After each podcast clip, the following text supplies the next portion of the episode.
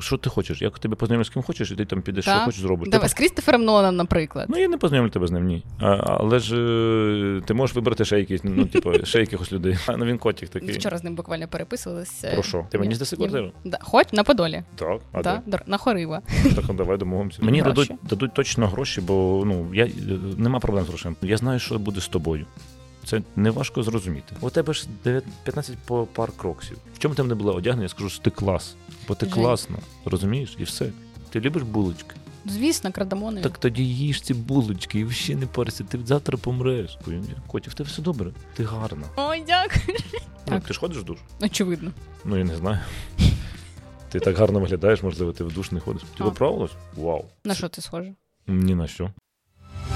По-своєму подкаст. Друзі, усім привіт. Це подкаст «По-своєму». І сьогодні у нас в гостях Женя Клопотенко. Жень, я подивилася твої розповіді, почитала інтерв'ю, власне, про твій шлях. І очевидно, що ти там інфлюенсер, що ти не просто як рол-модел для шеф-кухарів в ресторанній сфері, да, в сфері гостинності, ти і приклад блогеру. І люди, очевидно, там прагнуть такого успіху. Хочеться поговорити про твій шлях, яким він був, тому що мені здається, що він доволі нетиповий. Зазвичай от нас подивляться люди, в нас така аудиторія доволі свідома, і подивляться точно люди, які зараз стоять там на порозі вибору свого життєвого шляху. А у нас вже як прийнято? Типу, коли тобі 17 років, ти маєш вже, там, вступаючи в університет, точно знати, хто ти. Це жах вообще. Як в тебе це відбувалося, враховуючи те, що в тебе золота медаль, знаєш, це взагалі додавало такого, мені додає ще якоїсь додаткової відповідальності, ну там від вчителів, наприклад, а ще в тебе там мама завуч, ну рівень очікувань супервисокий. Які в тебе були думки, коли тобі 16-17 років, і ти такий, а ким же я буду? Ну, так в мене, ти таки думаєш, ким я буду, і там в голові пустота. І ти такий, ну окей, і живеш, ти прокидаєшся, робиш щось там, граєш, щось не граєш, щось, ти просто живеш. І не думаєш про те, що треба кимось бути. Ти кажеш, ким ти хочеш бути, як ти хочеш бути. Я такий, I don't give a shit.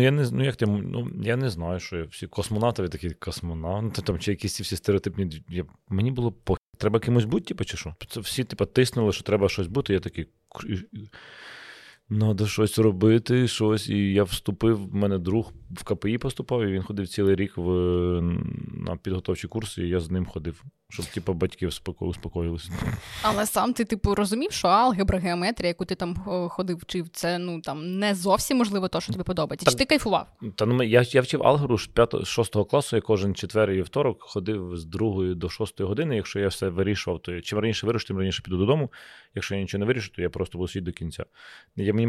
Мене саджали, сиділа вчителька, і вона на мене просто дивилася. Ну, в неї були ще інші ребята, а я просто... Вона не допомагала нічого. Каже, роби просто. І ти просто робив? І, ну, як я робив? Ти не можеш, ти вообще нічого не можеш поняти. Що ти зробив, показуєш, вона каже, неправильно.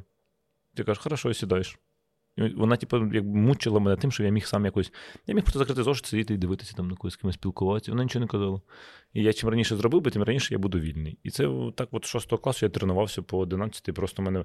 Але це не тренувало мені якусь системність, якусь вміння математично щось прораховувати. І в 11 класі мене ще в цей КПІ я пішов, я рік ходив на ці курси, а там якась математика така. І я, в принципі, в ній трошки розібрався. І мені було нормально. Але... Типа мені пофіг. Тобто це не те, що мені, мені якось, я ходив, і всі були нормально, і всі думали, що я поступлю в цей університет, а я не поступив.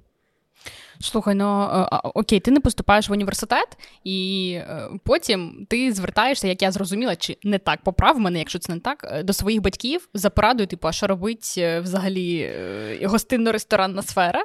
Ну, там було не так, там було, типу, що я закінчив просто, я не поступив на ФІОТ, це інформаційна обчислена техніка, найпрестижніший на той момент, я думаю, зараз в КПІ. Це, типу, прям, ти найкрутіший чувак. А я поступив на там якийсь 3-й за значимістю, я такий, та ні, я не хочу. І слава Богу, що я не поступив. І потім мама зрозуміла, що вже, коротше, треба щось рішати, тебе лишилось там, типу, місяць, чи там, і це ж вже був там кінець якийсь, чи червень, і вона така,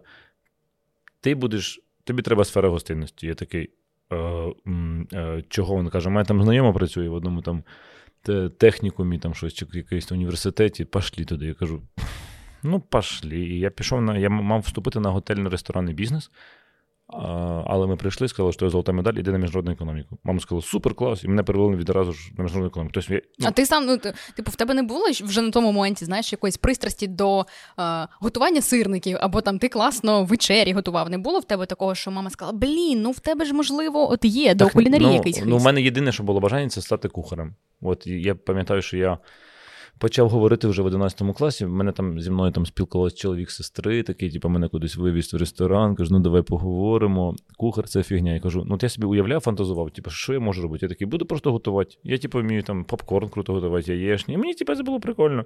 І мої якісь друзі навчалися на кухарів, і щось там вони робили. І я такий, ну, типу, піду на кухар. Ну, це єдине, що мені... Я так екзистенційно уявляв, що мені подобається.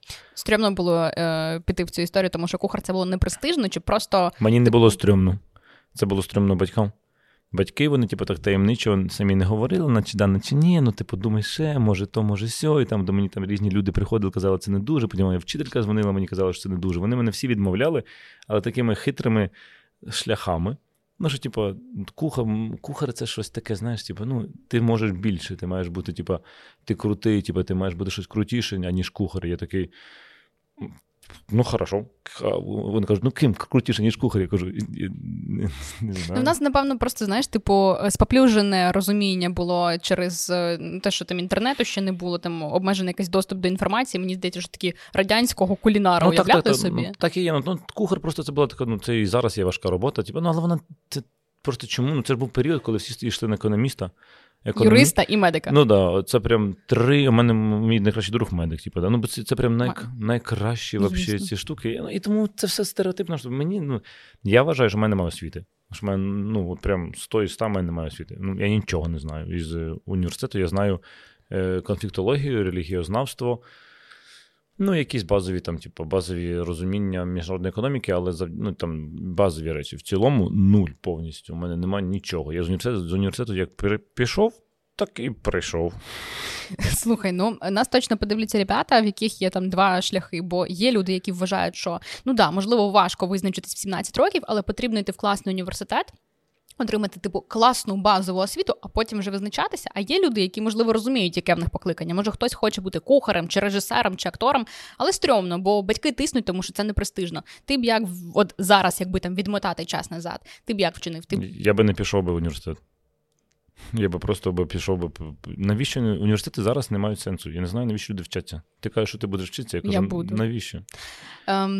Можливо, внутрішній гештальт закрити. Так, це тільки для цього. Ніяк ти вже можеш робити найкращі світові речі світового рівня, а тобі треба вчитися, щоб що. Ну, дивись, ну, в мене ця історія пояснення, просто що не говорила в подкасті, і їду навчати. Я виграла стипендію, тому що це була така моя мрія. В мене перша освіта – це Києво-Могилянська академія, правничий факультет. Але потім же ми познайомилися в кіношколі, кінопродюсування, проекти. Хочемо робити щось класне, але для того, щоб вийти на міжнародний рівень, я собі вирішила, що треба нетворкінг. Тому, знаєш, можливо, ця історія внутрішня. Це все типу це все обман себе просто. Я тобі точно... Чого ти так думаєш? Бо ти можеш уже зараз взяти і зробити щось, зняти замість того, щоб вчитись. Ні, так я ж роблю, я знімаю. Ну, так, на світовий рівень поїдь з кимось, познайомся, поїдь на тиждень на якісь курси, а не на рік навчатись. Ну, я розумію, про що ти говориш. Я паралельно, типу, не зупиняю роботу, але мені здається, що, ну, поки що в мене є внутрішні відчуття, не знаю, очікувань немає, але я сподіваюся, що там викладачі, які, ну, слухай, ну, працювали там з Ді Капріо, ще з крутими акторами, зможуть мені вкласти в голову щось, типу, якесь раціональне зерно. Ну, тобі ж не 17 років. 25. Ну, виглядаєш, наче тобі 18. Ой, дякую. Ні, я просто точно, ти питаєш мою позицію. Я тобі кажу, що навчання в даному, ну, точно в Україні навчання існує там в католицькому, в УКУ, можливо. УКУ, Могилянка і все. Ну, потім все, але це більше не про навчання, ну, що Київська школа економіки, вони, ну, це просто про нетворкінг. Ну, там, типу, ти створюєш, там як культура, там культура ціла, там більше ти виходиш людину з якимись правилами, да, от і все. Але в цілому, я вважаю, що ти зараз є інтернет тебе, і ти така береш і вивчила все. Як тобі таке? Ти просто, коли ти, от я беру кулінарію, я можу взяти один курс, де тупо все, що ти 3 роки вчиш, ти просто можеш подивитися за 3 дні. Ну, ти ж все одно їздив вчитися, скажи, як правильно звучить. Le Cordon Bleu, так. Ну, я їздив вчитися, щоб зрозуміти, що я, типа, що я ж не був, в мене немає освіти, я нічого не вмію. А туди я поїхав, і там наче мені показали, як нарізати. Я нічого там не навчився. Крім нарізати? Ну, ні, крім того, що вони показали, що оце так правильно. Ти такий, ну все, тепер я знаю, як правильно. І тепер я приїхав і роблю, як хочу. Тобто вони дали наче таку верифікацію, що типу, отак правильно. Та ти раніше не знав, як правильно, знаєш? І ти думав, можливо, я щось неправильно роблю, мене немає там... Синдром самозванця. Ну, типу того, а там за там, якийсь період часу я там все... Але я не став там ще кухарем французьким, в мене не з'явилось куча зв'язків, там куча... Це все... Ну, мені здається, це все залежить від твоєї мети. Якби в тебе була мета, типу, там залишитися, стати саме там парижським, французьким шеф-кухарем... Так не треба тоді їхати вчитися. Ти їдеш просто і шукаєш роботу. Я хочу бути в Парижі при роботі і працюєш. Ти хочеш стати відомою актрисою, ти кажеш, я хочу стати відомою актрисою і йдеш знімаюся в фільмах. Хочеш знімати фільми, ти йдеш знімаєш фільми, а не йдеш вчитися тому, як кому колись, можливо, я щось зроблю. Зараз цей рік, який ти витрачаєш на те, щоб вчитися, ти можеш вже знімати. А тебе там навчуть, знаєш, що навчуть там? Отак камеру береш, так приближаєш, і ударяєш. Ти така, ой! І ти така, так я ж це знала. Вони такі, а, так що туди приїхала? Ти побачиш сама. Вони будуть говорити, базовий підхід. І така, угу, а ти вже це все знаєш просто. Немає в світі якихось речей, і за того, що інформація зараз така сильна, ти такий величезний потік, ти можеш в тіктоці навчитися всьому, що ти будеш їх вчитися. Слухай, я з тобою згодна. Це, в якихось моментах, просто мені здається, що це про синдром самозванця, знаєш, типу, коли в тебе, ти закриваєш гештальт, в мене немає там, типу, в мене є кіношкола, але це ж, Ukrainian Film School, окей, тусовка. Але, грубо кажучи, з 3-го місяця ми там знімали, робили проекти, і все дійсно, чого ми навчилися в процесі роботи, не під час навчання. Я така, я хочу якийсь диплом, тому що мені здається, що за кордоном це працює, типу, знаєш, у них є професійні спільноти, вони об'єднуються. Я така, там, напевно, треба. Ну, ти Леся Курбаса, знаєш? Звісно. Ну, так він взяв і зробив просто театр, конець. А що він там сильно був синдром самозванця? Ти просто коли робиш, ти справжність, і потім тебе визнає світ, бо ти робиш. 100% треба робити, треба не зупинятися, але я для себе розглядаю навчання як додаток. Ну, повчись. Є люди, які вчаться, щоб вчитися. Це так прикольно, у тебе є рік, і ти така, я вчуся. Ніколи так, до речі, не розглядала, навіть під час бакалаврату. Я одразу теж працювала. Так я про те, що просто люди є, які люблять вчитися, і це нормально. Коли тобі подобається, тебе 3 освіти. Нащо тобі 3 освіти? Дивись, якщо ти хочеш, якщо ти працюєш в сфері, наприклад, ти лікар, то, в принципі, це важливо. Якщо ти, наприклад, економіку вчиш, не так, як я, а прям вчиш, то там багато процесів, багато вже в світі все придумано по економіці. Різні там, як вона взаємодіє, в яких ситуаціях вона працює. Це дуже така, прям прикольна штука, ти це вивчаєш дуже довго, і тоді ти стаєш прям, ти можеш бачити, що зараз з економікою стається, як вона зміниться, під якими факторами. Це прям теж можна дуже довго вчити, і це клас. Фінанси, економіка, ще там якісь речі. А в цілому все інше, ти можеш, більшість професій, тим паче про зйомку, пожалуйста, як включити камеру? Я тобі чесно кажу, там зверху написано. Ти включаєш, конець, все, як монтувати? Ти дивишся 100% відео, що там? Ти просто береш 1000 відео, передивилася, як монтувати, сама змонтувала, тебе виходить кайф. Не треба вчитися для цього. Це просто ти втрачаєш свій час. Дивись, давай поговоримо з тобою через рік. Може, я отримаю якісь вау-знання, я прийду, тобі скажу, Женя, ти був неправий. Ти отримаєш вау-знання по-любому, бо ти хочеш їх отримати. Це не означає, що за навчання. Ти можеш навіть нічого не робити, і через рік зустрінемося, ти кажеш, я отримала вау-знання. Хочеш такий експеримент? Я думаю, я хочу просто, знаєш, переконатися, що там, саме ця лондонська освіта, вона реально допоможе мені там зв'язати. Побачимо. Все, Жень, тепер це звучить як ти що ти хочеш? Ти хочеш тобі дати контакти когось, ти хочеш в Америці, в Лондоні щось знімати, давай я тобі дам з кимось познайомлю. Жень, якщо я тобі напишу, то це ж контакт. Все, хорошо. Дивись, ти просто скажи, кого ти хочеш, хто тобі треба? Тобі треба, що тобі познайомитися. У мене, якісь є голівудські там знайомі мене. Що ти хочеш? Я тобі познайомлю з ким хочеш, і ти там підеш, що хочеш зробиш. Давай з Крістофером Ноланом, наприклад. Я не познайомлю тебе з ним, ні. Але ж ти можеш вибрати ще якісь, ще якихось людей. Добре, давай я тобі скину список, а ти мені а що ти хочеш в кінці? Я б хотіла, дивись, я знаю, що, наприклад, тема з кіно в Україні. Ви з Дімою Кочнем. Діма, привіт. А ти його знаєш, він котик такий. Діма котик, до речі. Я обожнюю. Вчора з ним буквально переписувалися. Про що? А він шукає квартиру. Ти теж, до речі, шукаєш. Він шукає квартиру? А я виходить. Ти здаєш? Ти йому здала квартиру? Ще ні. Ні. Ти мені здаси квартиру? Хоч на Подолі. Так, а де? На Хорива. Так, давай домовимося. От і ефективність. Дякую всім, до зустрічі. Це був наш подкаст. ріелтор, я шукаю тебе. Ріелтор, позвони. Коротше, Діма мені писав, ми з ним обговорювали фільм «Борщ». Після того, як «Борщ» з'явився на Netflix, всі ж пишуть, типа, Діма, а як потрапити на Netflix? Ну, типа, що ти для цього зробив? І це класна історія. Але мені б, наприклад, хотілося, щоб, по-перше, з'являлися фільми українські, які б транслювалися не тільки там Україна-Польща, да? Там, типу, розкривалися на весь світ, але для цього потрібно знімати не тільки документалки, а художні фільми, які б стали за сенсами близькі, типу, всьому світу глобал. Ну, я вважаю. Мені хочеться знімати таке кіно, знайти якихось копродюсерів, щоб гроші давали не тільки з державного там фонду, да, кіно, а worldwide. Тому я ну ти ж розумієш, що все, що з'являється на Netflix, не тому, що воно прикольне. 100%. А треба просто знайти, як цей механізм працює. Ні, 100%. Я розумію. Ти можеш знімати, що хочеш. Просто тобі треба, щоб тебе знали механізм, щоб попадати на Netflix. Так, да, але дивись, гроші, за які, наприклад, забирають український контент, і якісь фільми, які там на IMDb 8.2, ну ми не будемо говорити, там порівнюватися з Дюною якоюсь, да? Ну, не знаю, навіть там якісь, ну, умовно, мелодрами, типа Бріджит Джонс. Це зовсім різні гроші. А мені хотілося б, щоб український контент теж за супервеликі гроші Netflix собі забрав. Так не працює, ти розумієш? Ти зараз говориш просто речі, вони ти розбий це все, і можна зробити. Ти не в контенті проблема, розумієш? В популяризації. І не за те, що ну, дешевий і не ті гроші. Ні, я маю на увазі, що не наш контент дешевий. Просто через те, що це українське, нам все одно оцей комплекс меншовартості, ну, нам платять менше.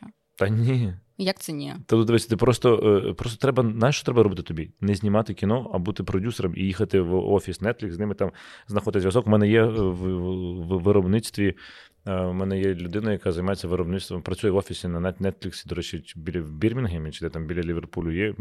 Можна з ними почати розмови. Це інша робота, це не створення фільму, розумієш? Ти, якщо ти хочеш, щоб таке було, це ніяк до мистецтва не пов'язано. Це пов'язано з тим до продюсерства і більше туди, до менеджменту. Ні, диви, менеджмент – це супер. Я маю на увазі повний шлях створення кіно. Але я ж тобі про інше. Я ж тобі про інше, не в контексті своєї кар'єри. Це, типу, просто от моя мета. Мені хотілося б, щоб українське кіно в цілому з'являлося на Нетфліксі, і його б цінували рівно так само, як цінують фільми британські, американці.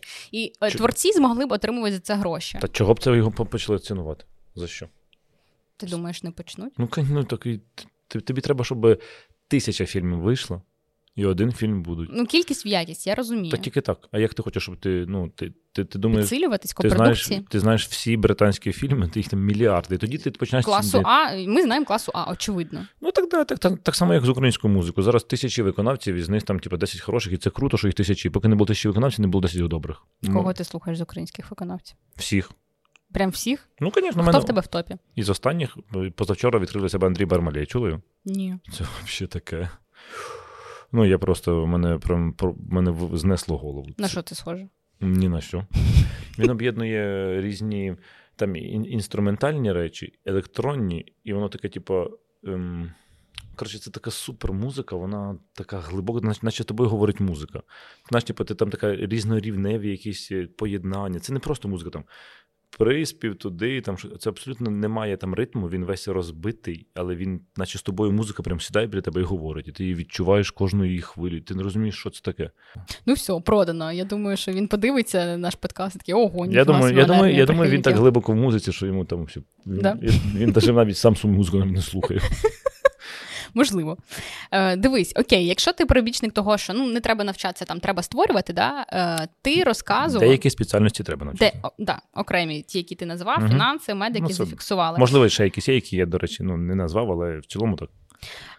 Якщо говорити про твої експіріенси, які у тебе були поміж навчання, ти сказав, що одного літа ти поїхав в Німеччину працювати в Макдональдс, і це було найкраще літо твого життя, і ти там приготував ледь не 300 000 гамбургерів. В чому унікальність цього експіріенсу? Не найкращий.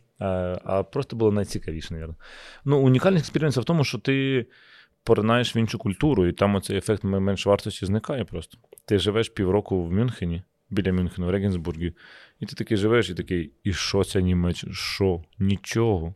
Ти такий, ну, ти нічого суперкрутого не відчуваєш. Просто звичайна країна, звичайними правилами, звичайним життям. Приходить турок, який німецькою тебе ругає, що ти приїхав, типу, ти іноземець, ти маєш поважати німців. Ти таки на нього дивишся, а він типу йде тут 15 років тільки як живе сам, і він тобі це навалює. І значить, розумієш ці всі контексти, розумієш? Ти просто кайфово те, що ти працюєш в Макдональдс, там є ціла система, цілі правила, але нічого. воно не унікальне. І це тебе так шокує, що там все те ж саме, що й тут. І ти такий, да ну ні. Тут ти сидиш, думаєш, оце Німеччина, оце Лондон, я навчуся в якійсь школі, щось буде круто, а тут такий, нічого ти там, ну, все те ж саме. І це прям мене дуже там надихало те, що Україна, ну, в своїх якихось проблемах, в своїх якихось, типу, речах, вона ідентична з якимись світовими, типу, країнами. І це мене, ну, кайф. А те, що я навчився робити працювати в Макдональдсі, це була для мене така перша моя робота, де я міг... Ну, я навчився, ну, я працював в Макдональдсі, розумієш, що це таке? Я навчився там робити ці бургери, булки, я навчився дуже великих прикольних речей, типу там таких, ну, типу системних, і, ну, це прям для мене... Ти їх впровадив в свій бізнес? Жодної. Ну, бо, типу, я не системна, я не та людина, яка впроваджує системи. Якби я тільки зараз починаю це робити. Раніше я все життя, мабуть, останніх тижня три, прям я почав займатися. У мене змінила там свідомість стосовно там системи, а раніше я трошки не так думав. І тому Макдональдс це для тих людей, які люблять робити системи, це для них дуже важливо. На якому етапі в тебе вже з'явилася свідомість? Бо мені якраз таки здавалося, що очевидно, що ти творча людина, ти ручками в бізнесі, ти займаєшся цим дуже класно, але без системи бути інфлюенсером такого рівня неможливо, тому що шеф-кухарів багато, але людей рівня твоєї публічності, ну, очевидно, немає серед шеф-кухарів. Тому це мені здавалося, що, ну, якраз таки необхідна система. У мене система працює. У мене є команди, люди, які організовують системи, які це роблять. Ну, певно, що це не так. Тобі пощастило, чи ти когось на якомусь етапі становлення вже себе як там публічної особи, такий, так, мені треба якийсь там або продюсер, хто мене підсилить, або людина, яка буде мені все менеджити, бо я, типу, не можу це все разом зібрати. Ну, ти така зараз мислиш логічними виборами, які роблять люди. Але я зазвичай так не мислю. Я мислю, ти просто береш і такий, відчуваєш, щось треба робити, робиш. Не відчуваєш, не робиш. Ну, тобто, нема такого, що ти прям, щас я сяду, і я знаю, що мені треба зробити. Вже зараз. Але я не знаю, як це зробити. І я намагаюся це робити, якщо так, ну, зрозуміло, до чого я тобі кажу. Я хочу собі ферму на 500 гектарів, наприклад. Як це зробити, я не розумію. Я хочу. Що буду для цього робити? Оце. А коли буде ферма через 2 роки, ти мене спитаєш, як ти до цього прийшов? Ти чітко зрозумів, що тобі треба продюсер, щоб у тебе була ферма? Я такий, я ще не знаю. От я зараз тобі кажу, я не знаю, що треба робити, 0, щоб була ферма. Але що я буду робити? Щось зроблю. Так само тоді, коли я починав, я знав, що я відчув, що я популярний, я бачу, що я популярний, і щось треба з цим робити. Що? Я не знаю, якось буду щось робити. І там, де я зараз сижу, це означає, що я почав щось робити і до чогось прийшов. Але це не означає, що я такий сів такий, отак я зараз зроблю, і так буде все чітко. Ні. Ну, є ж люди, які намагаються спрогнозувати, є ж цілі системи, типу, як дійти до успіху, що робити, покроково. Тому і цікаво почути твій експірієнс, розумієш? Дивись, мій експірієнс дуже простий. Я намагаюся простіше до цього всього відноситись. Я намагаюся просто робити і досягати. Я знаю, що в мене буде ферма на 500 квадратів, на 500 гектарів. Як? Або на 300. Як? Я не знаю. Що я не знаю? Я точно знаю, що це буде експорт. Я точно знаю, що я буду експортувати якийсь крутий продукт. Я точно знаю, що буде виробництво величезне. Як? Яке? Ну, я думаю, що вже зараз, типу, з твоїм рівнем публічності і можливості до тебе можуть просто прийти люди і кажуть, Жень, ти хочеш ферму? Давай ми тобі допоможемо. І це ж теж працює. Так не працює.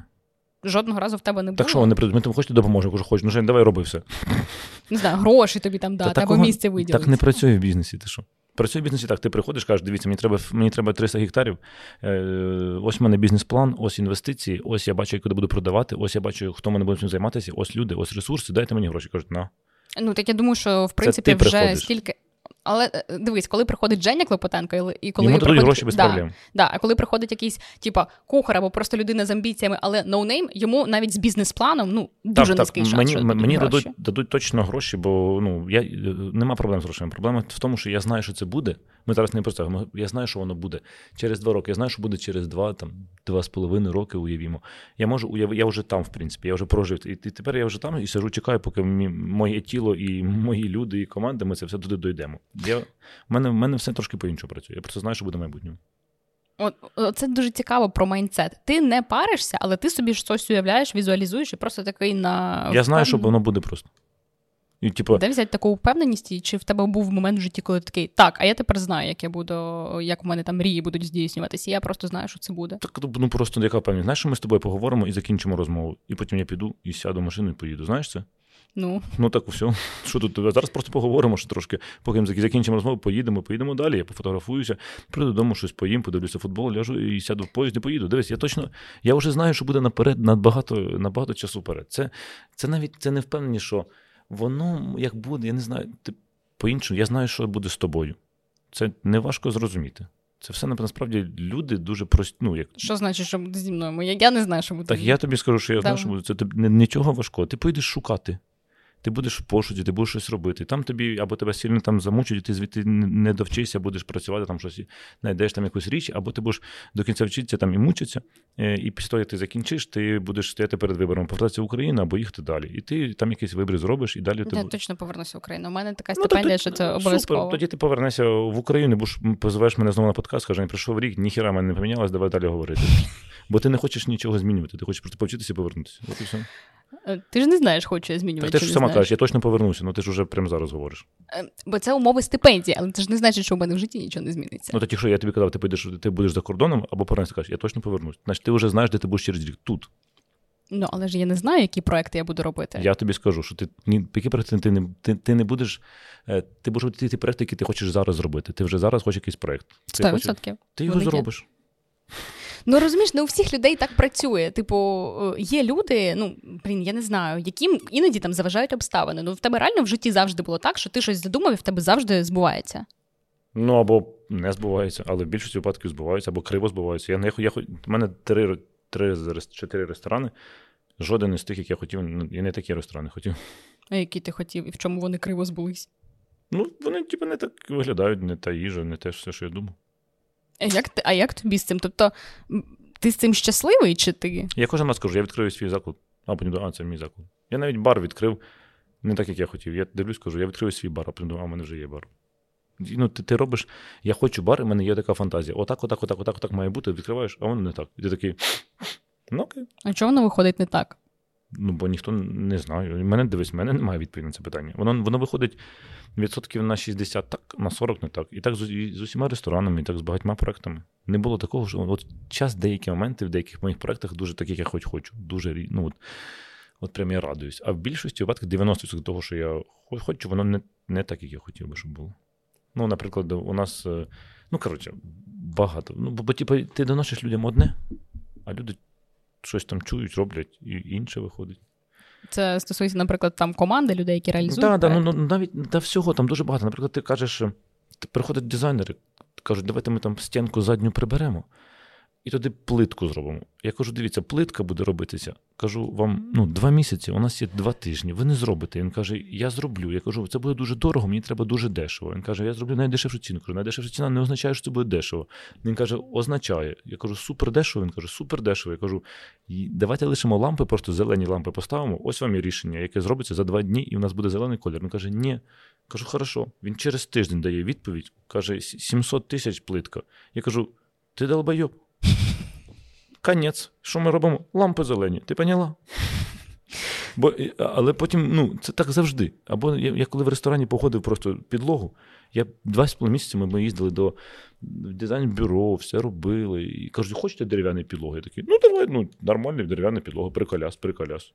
Потім там уже все затвердили, весь дизайн. Каже, 800 000. Кажу, я не хочу дерев'яну підлогу. Він каже, ти вже затвердив дизайн проєкт. Я кажу, тільки ж не навчіки дерев. Так же, якщо твої проблеми, вже якщо ти зміниш дерево, там треба все міняти. Я такий, 800 000 за дерев'яну підлогу. Я можу так по цьому підлогу ходити. Я можу, в общем, якби я б це знав, у мене не було б, без підлоги не було. Через такі, штуки ти змінив, в принципі, ти сказав, що кілька тижнів ти такий, я змінив, я став більш системним, наскільки я змінив. Через такі штуки ти змінив, чи що? Ні, в мене просто з'явилося, не знаю, щось, ти щось живеш, якийсь досвід отримаєш, а потім ти починаєш щось міняти. Я почав використовувати слово «система», я перестав просто, намагаюся не влазити в різні речі, Короче, я починаю думати, як працює процес, а не просто про кінці. От я, наприклад, мені треба створити найкраще м'ясо. Бо ми через тиждень відкриваємо ресторан «Полтава». Коли подкаст вийде, можливо, він вже буде відкритий, там буде найкраще м'ясо. І ми його ще не створили. У нас лишилось тиждень, 7 днів. І воно робиться 6 днів чи 5 днів. Тобто в мене є 2 дня з нашого моменту розмови, щоб зробити штуку. І я знаю, що його зроблю. Як я не розумію, що буде, я не розумію, я взагалі не знаю, на цьому весь ресторан побудований, розумієш? І я намагаюся думати просто так, Якщо ми зробимо м'ясо, як воно буде зберігатися? Де хто його буде транспортувати? Яка його оборачуваність, де ми беремо? Я думаю не про те, яке буде м'ясо смачне. Це я так тільки про це раніше думав. А тепер я думаю про цілий процес. Я в житті боявся думати про процеси. А тепер... Чого? Відповідальність? Там багато про деталей. Оте. І мене, а я зрозумів, що без цього процесу м'ясо можна не робити. І раніше я людям віддавав, кажу, створіть процес. І ніхто не може створити процес. Дуже мало хто може створити процес у мене в командах моїх. І я такий, все. І мене це дуже сильно вбивало. Вбивало, мабуть, останні 2-3 роки. І воно в один момент стало так, що я почав думати про процес. І це прямо величезна зміна в моїй голові. І тепер я думаю не про те. От ми створимо квас яблучний, який буде там продаватися. Не квас, він такий, як напій яблучний. Будемо продавати по всім ресторанам. Весною, щоб людям купувати. Але нам треба придумати процедуру створення, як це робити. І сам яблучний квас ми створили сьогодні, я п'ю, він божественний. Але мене це не так уже впирає, як впирає те, що я зможу організувати процес, щоб він продавався везде. Я такий, а це вже інтересно. Бо зробити квас – це не важко. А зробити так, щоб він був везде, оце важко. Мені здається, що ти це вже розумієш, тому що в тебе є якесь підтвердження успіху. А для людей, які тільки на початку свого шляху, можливо, для них, знаєш, ще вони такі, головне, який продукт, він сам себе розрекламує, вони ще не на тому етапі. Да. Я кажу, що це мої 2 тижні пройшло. Як я тільки почав це я вже прийняв, живу цим, і я від цього починаю, просто мене починає розпирати. І тому, це кайф. Але... це змінилося в моїй голові. Чому? Я не розумію. Як? Просто в один день? Я не знаю. Я це тобі кажу. Я тільки що приїхав з виробництва, і я про це розповідав, там Даша може почути, я кажу, ви зробили оте, пропишіть оте, отак. Я думаю, знаю, що я так роблю? Я не знаю. Я тобі про це і кажу, бо це було час назад, коли ми про це тільки що говорили. Слухай, це дуже просто прикольно. Не всі люди можуть, іти отак там за внутрішніми відчуттями. Я подумаю про це. Я тобі просто кажу, тобі треба йти. Хочеш, може, знімемо проєкт, в наступному році повчишся? Прилечу назад? Так. Ти в наступному році повчишся, а поки що знімеш те, що ти хочеш. 23-24. Ти просто зніми, що хочеш, а потім і лети і вчись. Таке вже все починається. Бачите, не встигла ти. Через рік позвониш. Добре, знімемо якийсь проєкт, так? Так, який хочеш, я тобі скажу, який ти хочеш проєкт, я тобі допоможу його зняти. Все, домовились, давай, я вирізаю цей шматочок. В житті все може бути, звісно, там може щось статися, ти можеш там закохатися, можеш не розкохатися, там щось собаку собі задеш, все може статися. Але в цілому основний мейн стрім, головна лінія, в принципі, зрозуміла. Окей, побачимо. Тоді з проектом, Жень, ловлю тебе на слові. Та дивись, ізі. Все. Як тільки ти зрозумієш, що ти хочеш, приходь до мене. Добре. В тебе був момент якогось типу, такої комунікації з гостями, коли там це була або звана вечеря, або, ти розумів, що люди твою кухню не зрозуміли. Звісно. А ну-ка, розкажи про це. Кожен день так ідеш. Та ладно. У мене просто, один раз я побачила, я була там, це звана вечеря, це було цього літа бізнес-конференція на часі, і там в рамках цього була звана вечеря з Міралі, може, ти знаєш. Файндайнінг. Очевидно, що файндайнінг розуміють не всі. І там були гості, кілька рестораторів, і дуже багато людей просто гостей. І я бачила в його очах, коли люди, а вони ще голосно давали фідбек одразу після страви. Таке кисле, галіме. Мені насправді дуже сподобалось. Мені було смачно, і мені прям класний лайк. Але я бачила його обличчя, коли люди сидять і голосно після того, як скуштували страву, що це за гівно? Мені було, іспанський стид. Мені було реально соромно за них, і я бачу, чувак старався, його команда шеф-кухарів. В тебе таке. І що він старався? Не знаю. Ти стараєшся, робиш гамно. Ти не фанат файндайнінгу? Ні, я не фанат того, що ти стараєшся, це означає, що за це тобі треба говорити дякую. Ти постарався, галімо. Прикинь, якби люди тут старалися, будували будинок, зараз він впав на нас. І ми такі, нічого, вони ж старалися.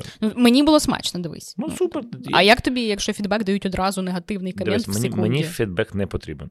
Чому я знаю, що буде? Бо я спілкуюся кожен день, десь 100, 150, 200 людей, десь 150, моя теорія, що десь 150 людей в день з ними спілкуюся.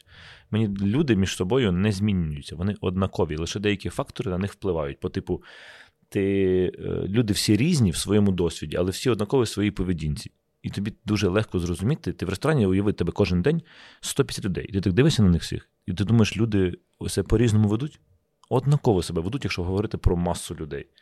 І таких я можу вивести там 10-15 типів людей, як будуть себе поводити. І я знаю, кому що подобається, кому ні. Найпростіша річ, коли подобається, це пуста тарілка. І на ній, і виделкою, ось так, або хлібом вимащена така полосочка. Якщо є полосочка від хліба або виделки, не треба нічого питати. Це найвищий рівень оцінки твоєї майстерності. Якщо щось недоїдено, означає, що це гамно собаче, але вони ніколи про це не скажуть, скажуть, що не голодні. І не треба питати про це. Якщо ти бачиш, що не доїли кусок м'яса, воно галіме єлі жується. Ну чого б ти божественний кусок м'яса не доїв би? Звісно б доїв би.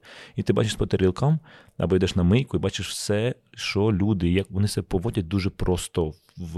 Для них типу, люди, коли їдять, це наче такий сакральний момент. Це наче як люди, коли мастурбують. Це, але ж ти типу, ніколи не скажеш, що ти мастурбуєш. Знаєш? Ну, типу, може, скажеш коли-небудь, але ж типу, ну так. Ти ж не мастурбувала? Так, типу, я не знаю. А думала про те, що мастурбувати? Знаєш? Це таке якесь особисте дуже. Так само з їжу. Ти коли їси, ти наче в себе щось вкладаєш, це дуже особисте. І тебе приходять, кажуть, ну як там особисте? Нормально сьогодні помастурбувала, все окей? І ти така, да-да, все було добре. Так само і люди, вони бояться говорити про це сакральне. Але тобі не треба у них нічого питати. Ти треба просто бачити. Якщо люди кажуть, що воно галіме, знаєш, що треба робити? Не подавати це, блядь, далі, а робити нову їжу. Ну, в тебе таке було, що прям ти побачив, що якусь траву... Часто, звісно. Да? Ти одразу прибираєш з меню? Я прибираю, міняю і все. Я бачу, що 5 людей не подобається, я ставлю на стоп відразу. Я знаю, що мені подобається, а 5 людям ні. Все, я прибираю з меню. Ну, моя думка класна, але люди, я для людей працюю, що не подобається, перебираємо все. У мене була страва, це помідори і таранка. Ти нарізаєш таранку, і вона сольона дуже. І вона дуже сольона салат з помідорами. Я його 3 рази поїв, і він такий жахливий, у мене ж очі, знаєш, болять. А всі офіціанти кажуть, людям подобається. Я кажу, ви просто не розумієте, що люди вам не кажуть правду. Ви самі їли це? Ну, їли. Я кажу, сольоне. Я кажу, так про що ми говоримо? Я його прибрав з меню відразу. Ти маєш бути в контакті з цим всім. І ти, ну, люди кажуть, погано, ну це ж нормально, це як сервіс. Ти приходиш в готель, там насрато. Ти кажеш, насрато, ти кажеш, зрозуміло, прибираєш, тебе більше не насрато. Ну це ж типу, ти працюєш в сфері обслуговування, ти маєш реагувати на це. Але багато, коли ти шеф-кухар, ти маєш бути впевнений в собі. Такий трошки це напищений українською мовою, такий ти маєш бути трошки, бо якщо ти не впевнений, то їжа точно буде галіма. А коли ти впевнений собі такий, я крутий, а тобі хтось каже, що ти хіровий, то ти ж можеш в відповідь сказати, то ти сам хіровий. Ну, бо типу, це нормальна реакція, коли кухарі самовпевнені. І інколи ця самовпевненість, вона робить те, що люди погано, їм не смачно. Але, ну, це така 2 сторони однієї медалі. Ну, для того, щоб ця впевненість в тебе з'явилась, і ти міг впевненість слати когось нахер спокійно, мені здається, що в тебе повинно пройти певний час. В тебе одразу це було, типу, як базова штука, типу, я впевнений в собі. Тому що, не знаю, цей синдром самозванця в мене особисто, наприклад, періодично там розгулюється, навіть якщо тобі 100 разів кажуть, все клас, внутрішній критик, і навіть такий, блін, а чи маю я право вважати, що це класно? Дивись, я можу бути... Ти коли готуєш страву і даєш її людям, ну як ти можеш бути невпевнений в цій страві? Вона може бути галіма, але ти маєш бути в ній впевнений. І все. Типа... Ну, в нас є багато типу закладів, окей, якщо навіть за межі Києва виїхати, да, ну, люди впевнені, що це смачно. Шеф-кухарі, які там впевнені, що це смачно, розумієш? Це їх... Серйозно? Мені здавалося, що це просто, знаєш, типу, підхід до бізнесу такий, да? Нам байдуже. Ні-ні-ні. Це просто рівень смаку цих кухарів, де вони навчалися, де вони становилися кухарі, які в них базові смаки, для них це нормально. Ну, для них це смачно. А для тебе, ти кажеш, ви що кончені, а вони кажуть, в сенсі, це ти кончена. І все. Ну, просто, типу, смак, це ж така еволюційна штука. Ти вважаєш, що в Україні, типу, сервіс найкращий, тому що там, ну, ти, очевидно, багато де був. Чи нам є в кого повчитися? В Лондоні можемо повчитися, там прикольно. Ну, я тебе буду чекати, добре. Да, я ще разів 40 скажу. До речі, ми в Лондоні відкриваємо заклад, мабуть. О, ну там тим паче, як дай називається. Дай Боже. Там інше не придумали. Там просто ведемо перемовини. Чебуречно хочемо відкрити, щоб чебуриками. Але твоє питання було таке, чи є нам чому повчитися? Ну, дивіться, це таке питання, про яке багато хто говорить із сфери ресторанного бізнесу, але... Такі ресторатори часто їздять вчитись кудись. Ну, це просто, ну, таке ти кажеш, чи є чому повчитися, а дивлячи де. Ми говоримо про сферу організації стрітфуду, про ресторан, про високу кухню, про everyday casual food, чи про... Ну, ти розумієш, що... Так, я розумію. Ну, дивись, наприклад, в Києві, очевидно, дуже багато класних закладів, де ти можеш прийти, класно поснідати, там, пообідати, ти отримаєш за... відносно приємний прайс, класні, смачні справи. Ну, тому що власники бізнесу... Справи ти не отримуєш. Я сказала страва. Я сказала справи? I'm sorry. Ти отримаєш класні страви. Так от, дуже відповідальні в нас власники бізнесів. І вони відповідально ставляться до того, що подають часто і все таке. За кордоном в мене такий досвід, що за таку ціну, таку смачну страву ти часто там не отримаєш. Але в нас є ця звичка типу ще рівнятися. От у Франції, от в Італії, ще щось. З твого експірієнсу, якщо ми говоримо про кафе, кав'ярні там якісь, або там ресторани, де ввечері можна смачно поїсти, треба нам чомусь вчитися? У нас просто ми в цілому небагата країна, і у нас треба боротися за кожного гостя. І в цьому проблема. За кордоном ти приїжджаєш в Америку, відкриваєш двері, і в тебе повно гостей. І типу, тобі не хочеш і пока. І до тебе прийдуть нові. Просто сфера ресторанного бізнесу – це про сферу, це про те, скільки у людей грошей. Типу, якщо тебе немає грошей, ти не можеш йти в ресторани. Тобто означає, що надлишкові гроші. Ти купуєш собі там, типу, квартиру, одяг, якісь базові штуки, безпека, а потім у тебе лишається ще якась сума грошей, ти така, я в ресторан. І тому кількість цих людей з надлишковими грошима в Україні дуже мала, а за кордоном дуже велика. І коли їх дуже велика, тобі не треба нічого робити, ти все одно будеш ходити і тратити ці гроші, бо тобі треба десь їх витрачати. І тому там сервіс, немає сенсу робити крутий сервіс, бо він нікому не потрібен. У нас ти борешся за кожного гостя, бо у нас гості також розбаловані. Там пересолена їжа, то я більше не піду. Really? Ну, ти щас серйозно? А так люди не ходять більше, коли один раз їм було. Там офіціанти галімі.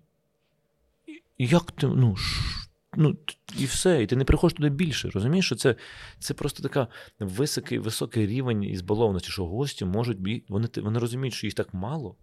І, типу, ми такі унікальні, що, типу, за нас будуть, не хочу, я піду в інше.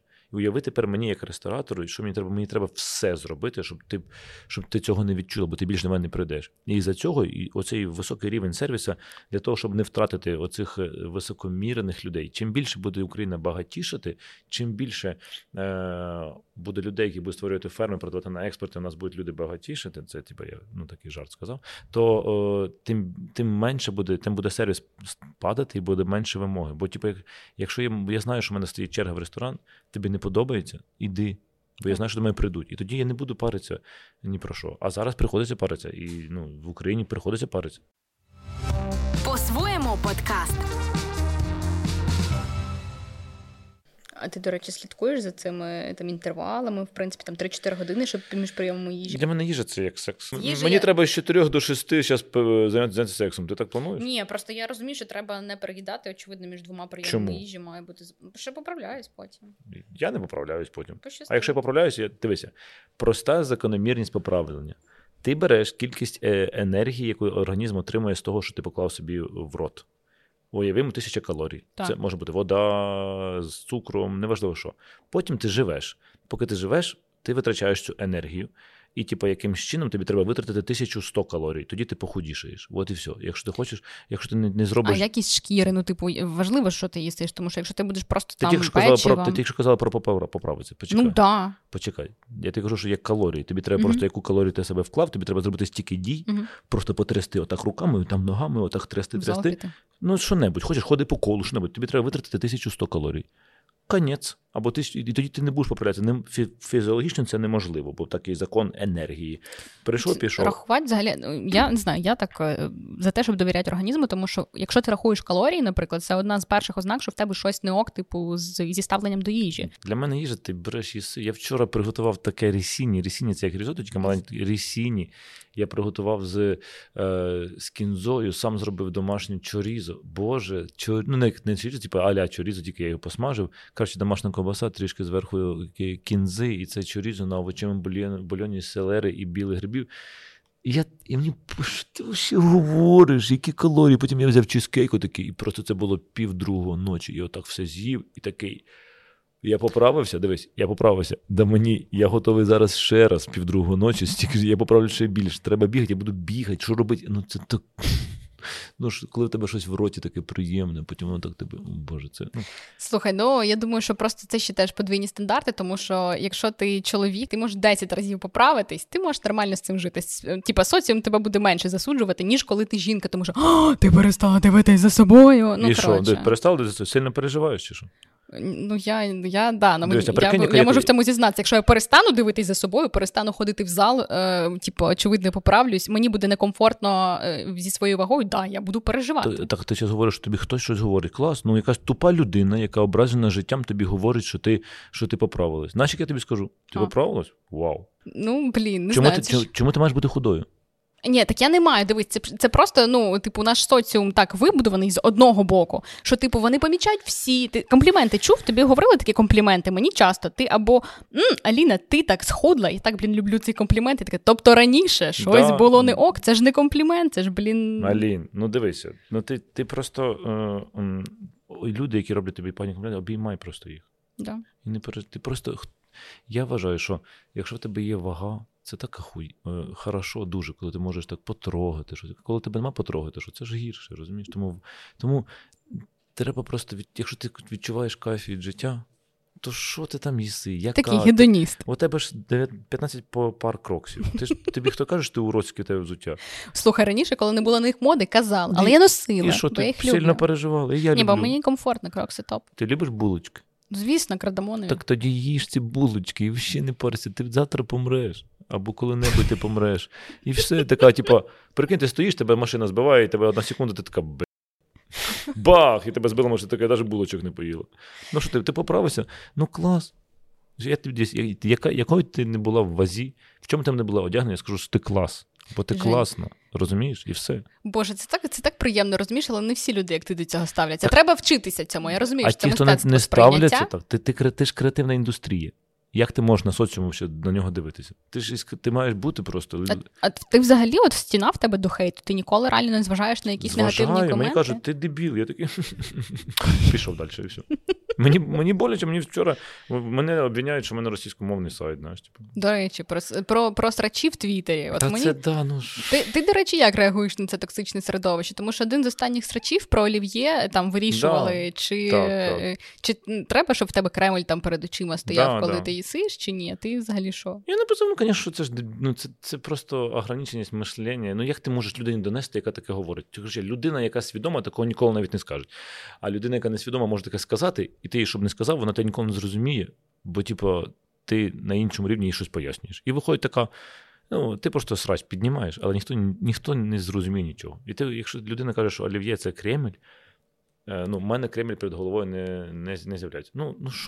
Це означає, що я буду вірити в свої цінності, мені пофіг, що це вбиває мою країну, мені пофіг, що я не корелюю це як Радянський Союз з тим, що зараз йде війна, бо це не має значення. Яка різниця, тільки в іншій формі, і ти кажеш, ви серйозно? А потім мені пишуть, я написав коментар, мені написали, що там в тебе на сайті є олів'є, там куча-куча всього, почали мене срати. І мені так, я просто написав якийсь коментар, що я думаю стосовно цього, а в кінці написав, ви думаєте, що я за Росію, чи що? Я ненавиджу все російське. Все. І мову, і все. І люди все на мене пишуть і сруть. І мені трошки, мені обідно, але дивись. Так, що дуже багато українських бізнесів, вони зумисно, в них на сайті є українська, російська мова досі, для... У мене російська мова не для російських мовних людей. Я розумію, для українців. Звичайно, я хіба винувати, що ці українці, які вважають, що Кремль, коли ти з'їв олів'є, нема проблеми, потім вони шукають, як приготувати котлети. Вони російською мовою шукають. Більше, я не знаю, половина людей в Україні спілкуються російською, а ще більше людей шукають в Гуглі російську мову. Я не хотів показувати статистику, скільки людей в Україні шукають олів'є більше, ніж в Росії. Рецепт олів'є. Звісно, це можна загуглити просто. Російською мовою. І ти даєш людям шанс, вони російську мову заходять на твій сайт, і вони, коли зайшли на твій сайт, вони мають змогу подивитися, що існує шпундра, існує українські якісь страви, хоч шанс їм даєш. Ти їм даєш перевірені рецепти, а не на Паваріона-Кру і всі інші. Якби вони шукали українською, не було б жодної питання немає в цьому. І в цьому фішка, в цьому така тоненька модель. Але українці завжди відрізнялися тим, що вони самі себе, це колись був Святослав, такий був у нас, князь, він придумав таку фішулю. Що, він створив рейтинг, князів, і, якщо ти зараз на горі, потім тебе вбивають, то твої діти йдуть вниз, вони, займають 10-те місце, а той, хто на другому, стає, столицею князівства. І таким чином, прикинь, ти все життя був в палаці жив, був типу, дитиною князя, твого батька вбили, а ти йдеш на 10-те місце. Що ти робиш? Ніфіга собі, ти береш батьківну всю зброю, йдеш, вбиваєш тих, хто на другому місці, стаєш знову на першому. І ми так і привикли. Якщо мене хейтити, мене людину хейтити за якусь проросійську, там, щось там, якусь проросійську позицію, це найтупіше, взагалі, що може бути. Ну, мене 100 із 100. Я займаюся мільярдами соціальних проєктів безкоштовно. Я борщ вніс в ЮНЕСКО. Я там знесу ті пам'ятники Пушкіну і всім там все пороблю. Куча всього. Я зроблю все, щоб Україна була Україною. У мене український YouTube, український сайт, найбільший в Україні перший сайт української мови з рецептами. Мільярди всього. Мені кажуть, що ти російську мову не відключив? А я такий, що ти, сука, взагалі ти зробив? Ну, ти таки не можеш, ти не хочеш це, нічого з ним робити. Тому хейт – це боляче. Але це таке боляче, ти просто треба слухати цих людей, їм боляче, розумієш? Вони хейтять, бо їм болить. Мені не болить, тому я тобі скажу, ти гарна. А коли мені болить, я скажу, ти жирно, бо мені боляче. І тому люди, які роблять хейт, їм погано. І люди, які роблять хейт, треба їх обіймати, казати, давай ручку, я тебе обійму. Так, все хорошо. Жень, ти гамно. Дякую. Котя, в тебе все добре. Повертаючись до теми ресторанів, хотіла тебе запитати, а як ставитись до того, є люди, ми, наприклад, робили там епізод з Анею Завертайло, і вона розказувала про ситуацію, коли як бізнес переживав момент, коли в них знайшли там в яйцях сальмонелозу. І були люди, які там під випуском написали, я ніколи до вас не приходив, але після новини про те, що колись там у вас таке знайшли, я до вас ніколи і не прийду. І нікому не раджу. І там такого плану коментарі. Клас. Як взагалі ставитись до таких відвідувачів? Чи як можна перевиховати там? Не треба нікого. Ти дивися на каси кожен день. Тебе нормальні каси? Конець. Що ти сильно переживаєш? У Ані Завертайло, по-моєму, все взагалі хорошо. Що не прийде людина? Не прийде людина. Пока. Але все одно було достатньо неприємно, і вона казала, що це була там один з таких депресивних епізодів сильно в її житті, які її змінили. Бачиш, люди реагують по-різному, тому дивися, тебе запитують. Значить, не було в неї роботи просто. Мабуть, не було запари. Знаєш, коли тебе запара, ти коли робиш багато роботи... Я не думаю. Ти такий я тобі точно кажу, ти не встигаєш просто навіть про це думати, про цей хейт. Я от зараз згадав про сайт, я й забув про нього. Вчора там щось, коли тобі є чим заняття, тобі нема часу депресувати. Ти такий, я подепресую завтра, зараз я оце зроблю, в мене подкаст, зйомка. Я такий, в тебе є сальмонелоз, ти зробив всі дії, визвав ДПС, санстанцію, все перевірили, підтримав компенсацію людям, зробив все, що ти можеш зробити в твоїх силах, перевірив все, там, переналаштував, все, супер, ти зробив всі речі, щоб виробництво було безпечним далі. Да? Да, все. А те, що люди пишуть, проте люди, які пишуть, це не люди, які роблять. Люди, які пишуть, це така окрема магія, знаєш, така, я напишу щось, ти такий, я тобі щось... Люди, які найчастіше пишуть саме негативні коментарі. Та нічого, так вони кажуть, я не раджу ніколи, я нікому не раджу, ти обійми його і поцілуй. Каже, котіка, давай я тобі, може, передам яєць 10 штук, хочеш, тебе обійму, що не так в тебе в житті? Ти прикинь, що їх треба жаліти просто, їх треба... Це люди, яким погано в житті. А ти на них ще прикинь, людині, які погано в житті, ти на нього ще ображаєшся. Чи на неї? Це ж взагалі, ти виявляєшся, який ти галімий, якщо на цей хейт людину починаєш хейтити. І в неї і так проблема величезна в житті. І ти їй про те допомогти їй, а не продовжити цей хейт. Мені здається, що, чесно, я Аню розуміла в тому моменті, коли вона розказувала, як вона сильно переживає. Можливо, є ж люди, які по-різному реагують. Конечно. Хтось менш резистентний до такого хейту. Мені, знаєш, цікаво, ти розказуєш, і ми знаємо, що, судячи з того, як ми з тобою домовлялись, твій графік реально розписаний посекундно, на кілька місяців вперед. А от про що думає Женя Клопотенко, коли залишається сам з собою? Чи не, ти даєш собі якийсь час перефлексувати, подепресувати, реально поплакати? Чи робота це такий, може бути таким видом ескапізму від особистих роздумів? Я думаю постійно, я з тобою спілкуюся, думаю, ти думаєш, я з тобою не думаю? Я маю на увазі наодинці з собою, коли в тебе немає там ніяких справ, такий, так, зараз я зупиняюся, давайте повідрефлексуємо, а я там в правильному напрямку йду, в мене все з собою. Та я з тобою можу зараз це продумати, хочеш? Ти можеш подумати об мене, а об себе ти там можеш сам це подумати? Чи тобі не треба просто такі періоди? Я можу в процесі думати про себе. Тобі реально не потрібні періоди залишитись наодинці? Ти залишиш наодинці такий, що? Такий, треба прибрати щось, мабуть, чи посидіти, чи полежати, чи нічого не робити. О, подивлюся, як ферма Кларксона. О, я зараз поїду і зроблю собі сосиски. Або, так все хірово, це таке. А ні, все нормально. А потім, уяви, ти йдеш в душ.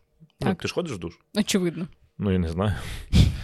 Ти так гарно виглядаєш, можливо, ти в душ не ходиш. Ти йдеш в душ, я в душі думаю про 17 проблем.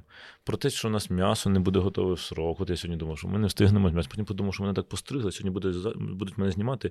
А потім я згадав, що Настя сказала, що я там кое-що взяв, а я провтикав взяти це з собою. Я такий загрустів, що я це провтикав взяти. Потім я хотів поспати, я такий втомлений, а потім думаю, та не втомлений. А потім думаю, о, зуби, почистив зуби. Ну, якось не до кінця почистив зуб, він такий щось болить, а потім, а ні, не болить. А потім я подумав про те, наскільки я одинокий, а потім наскільки я не одинокий, я щасливий. Одягнувся і пішов. Я думаю про це все, рефлексую в душі. Коли я лишаюсь один, я, то так, як зараз, всі зникнуть, я буду те ж саме робити щось.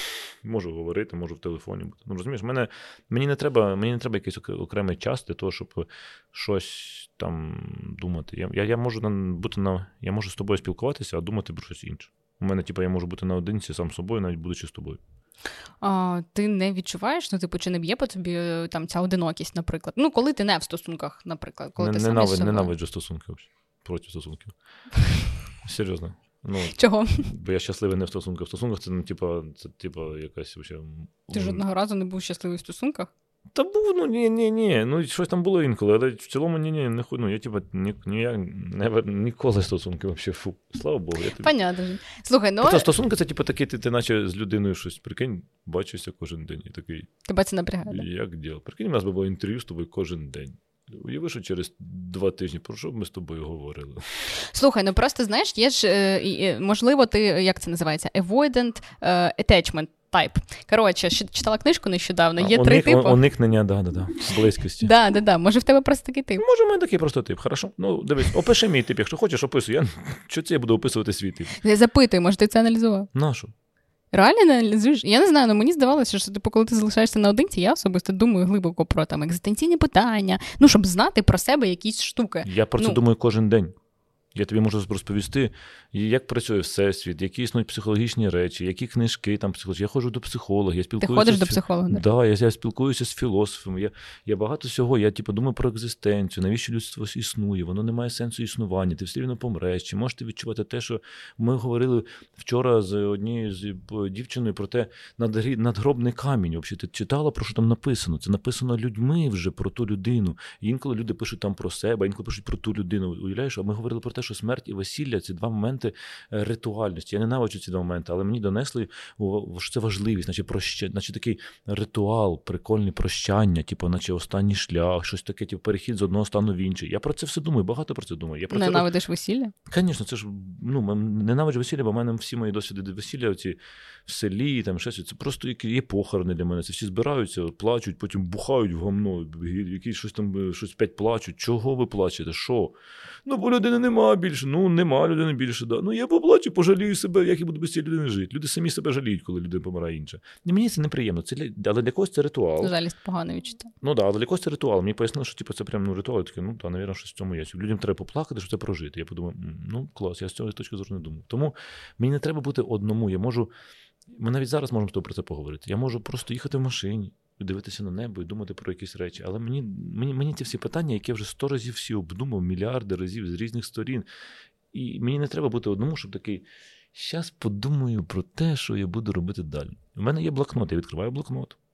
Ти кожен день ведеш якийсь запис? У мене там сумасшествие, да.